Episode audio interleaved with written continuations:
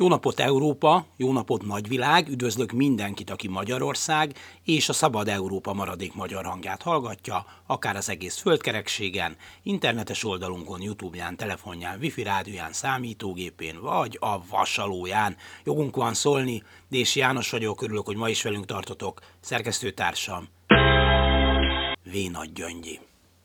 Egy hevenyészet számítás szerint, amelyet a 24.hu készített el, a magyar külügyminiszter az elmúlt 11 hónapban annyit repült, hogy ha a holdra ment volna, már visszafele is tartana. Two, one, zero másfél naponta ült repülőgépre, leginkább egy 140 személyes Airbus 139-essel indult útra, ami gondolom azért is jó, mert maradt elég hely, hogy föltegye a lábát a mellette lévő ülésre, valamint kedve szerint ülhetett akár az ablak, akár a folyosó mellett is. A költségeket is csak becsülni lehet, mondjuk olyan 1,5-1,8 milliárd forintot repülőzött el a külügyminiszter, ami egy valódi holdutazás költségeihez képest szinte ingyen van. Más kérdés, nem jártunk volna jobban, ha Szijjártó Péter a Holdra megy, és esetleg húzamosabb ideig ott is marad. Ugyanis kitartó utazások ide-oda Magyarország megítélése mélyponton van.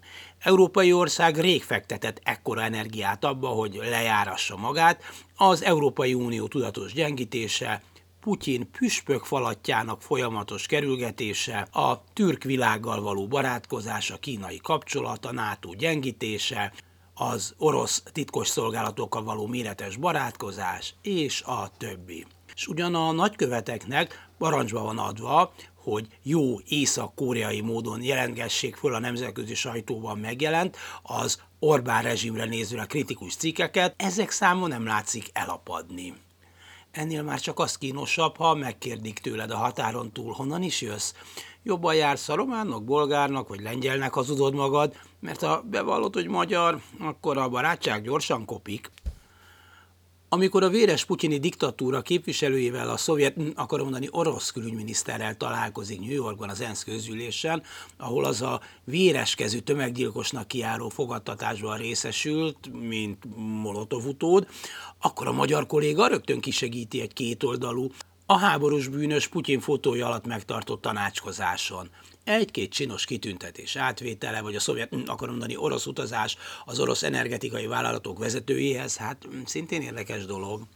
Beszéljünk világosan, a Sputnik nélkül nem tudtuk volna Európa leggyorsabb és legsikeresebb oltási kampányát végrehajtani, ezért köszönjük a korrekt együttműködést Oroszországnak, Oroszország kormányának és személyesen a külügyminiszter úrnak. Az iráni miniszterrel való parolázás is ékes bizonyítéke annak, hogy nincs az a gyilkos diktatúra, amelynek képviselőivel ne keresné a fotózkodási alkalmat a magyar külügyminiszter.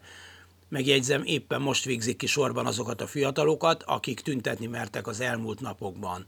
Mondanám, hogy már csak 56 szelleme miatt is távol kellene magát tartania minden magyar politikusnak egy ilyen gyilkos társaságtól, de nincs az a szellem, amit ezek ne árulnának el. És hogy ez sokba is kerül? Na, bum, kit érdekel, ha egyszer ezzel lehet demonstrálni, hogy a véres diktatúrák mindig számíthatnak egy kis Orbánista támogatásra. Ahhoz pedig, hogy a saját szövetségeseinket, az Európai Uniót gyalázzuk hazug plakátokon, állami pénzekből felhízlalt hazugsághíradókból, ahhoz utazni sem kell. 1,8 milliárd forint, semmiség. Jó, most olvasom, hogy a Szegedi Nemzeti Színház és Kis Színház egész éves költségvetése 1,5 milliárd forint.